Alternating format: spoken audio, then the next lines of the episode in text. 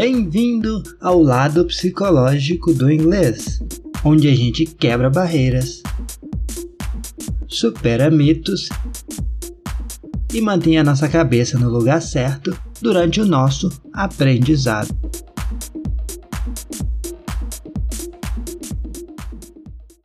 Olá, meus amigos, tudo bom com vocês? Hoje é 14 de 12 de 2020, segundona brava, mas vamos falar um pouquinho de inglês, não é isso? Todos os dias são dias de inglês. E hoje eu tava lembrando do, de uma coisa acontece bastante com quem está aprendendo inglês, mas que faz toda a diferença depois que você parar de ter este mau hábito.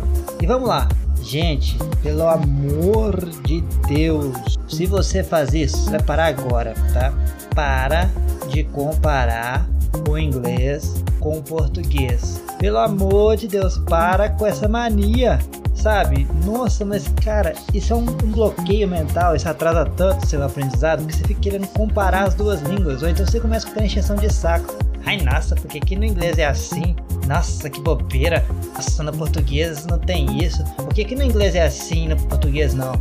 Gente, as pessoas, não sei o que tem na cabeça delas, mas elas, eu acho que elas pensam que o, que o, inglês foi baseado no português, ou que o português tem que seguir regras do inglês, ou vice-versa. São duas línguas diferentes, tá? Uma não tem que fazer sentido na outra, não, entendeu? Você aprende inglês através do português porque é a língua materna que você tem. Aí você usa o português como uma ferramenta que te permite interpretar o inglês. Agora, se você quer comparar palavrinha por palavrinha, cara, você vai te atrasar, que você vai ficar perdendo tempo com coisas que às vezes não tem resposta. E não precisa ter, e não existe resposta, tem hora, porque simplesmente são duas línguas diferentes. Então essa mania de ficar querendo comparar, nossa, eu lembro quando eu era instrutor de inglês e tinha muito disso, principalmente o aluno que está começando, ele quer traduzir letrinha por letrinha de um texto, fica perdendo muito tempo pensando, nossa, mas no português tem esse A, que na frase em inglês não tem esse A, onde que eu vou encaixar esse A aqui? Onde que eu vou colocar? Não sei, ele inventa moda. Ou ele fica, sei lá, 10 minutos tentando traduzir um negócio que não existe. Fica perdendo tempo querendo comparar coisas que não existem. Então, primeira coisa, para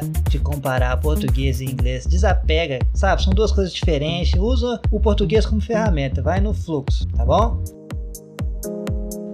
Gente, a outra dica que eu quero passar para vocês é a seguinte: para de achar que quando você aprende uma coisa, um pedaço de uma coisa, aquilo vai ser uma verdade absoluta, tá? Se você pensar assim, nossa, você vai ter dificuldade pra caramba com o inglês, porque você vai pegar uma situação que não existe, que você vai criar, por exemplo, ah, o get. Get eu sempre vou usar nessa situação, ele vai sempre significar isso. Ponto, tá fudido. Porque ele pode vir de várias maneiras, várias coisas, vários jeitos. E tem palavras que às vezes elas variam um pouco, tá? Então você na maioria das vezes vai ver, vai ver ela em uma situação. E de repente você vai dar de cara com ela numa situação totalmente diferente, aí você vai ficar puto, vai ficar puta que pariu tô estudando inglês há não sei quanto tempo, de repente eu vejo a palavra não sei, não entendo, sabe, fora de contexto.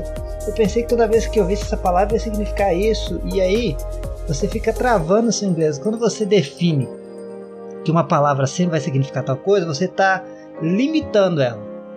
Aí de repente ela vem num contexto diferente, isso quebra todo o seu raciocínio. Você, porra, por quê? Você ficou limitando.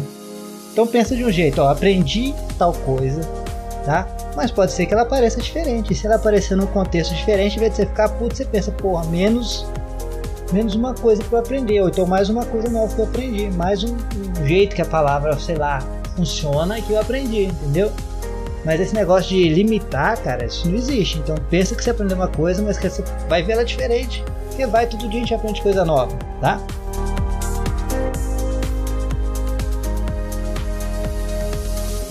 É isso aí, meus amigos. Esse foi o bate-papo de hoje. Espero que vocês tenham gostado, tá? E é isso aí. Quem não baixou ainda meu e-book tá aí na bio para baixar o lado psicológico do inglês. E tamo junto aí. Até a próxima. Valeu! Se você está escutando este nosso bate-papo pelo podcast, não deixe também de conhecer o nosso Instagram, arroba o lado psicológico do inglês, onde você pode entrar em contato direto comigo e me fazer uma pergunta, e quem sabe a sua dúvida se torne o tema do nosso próximo episódio.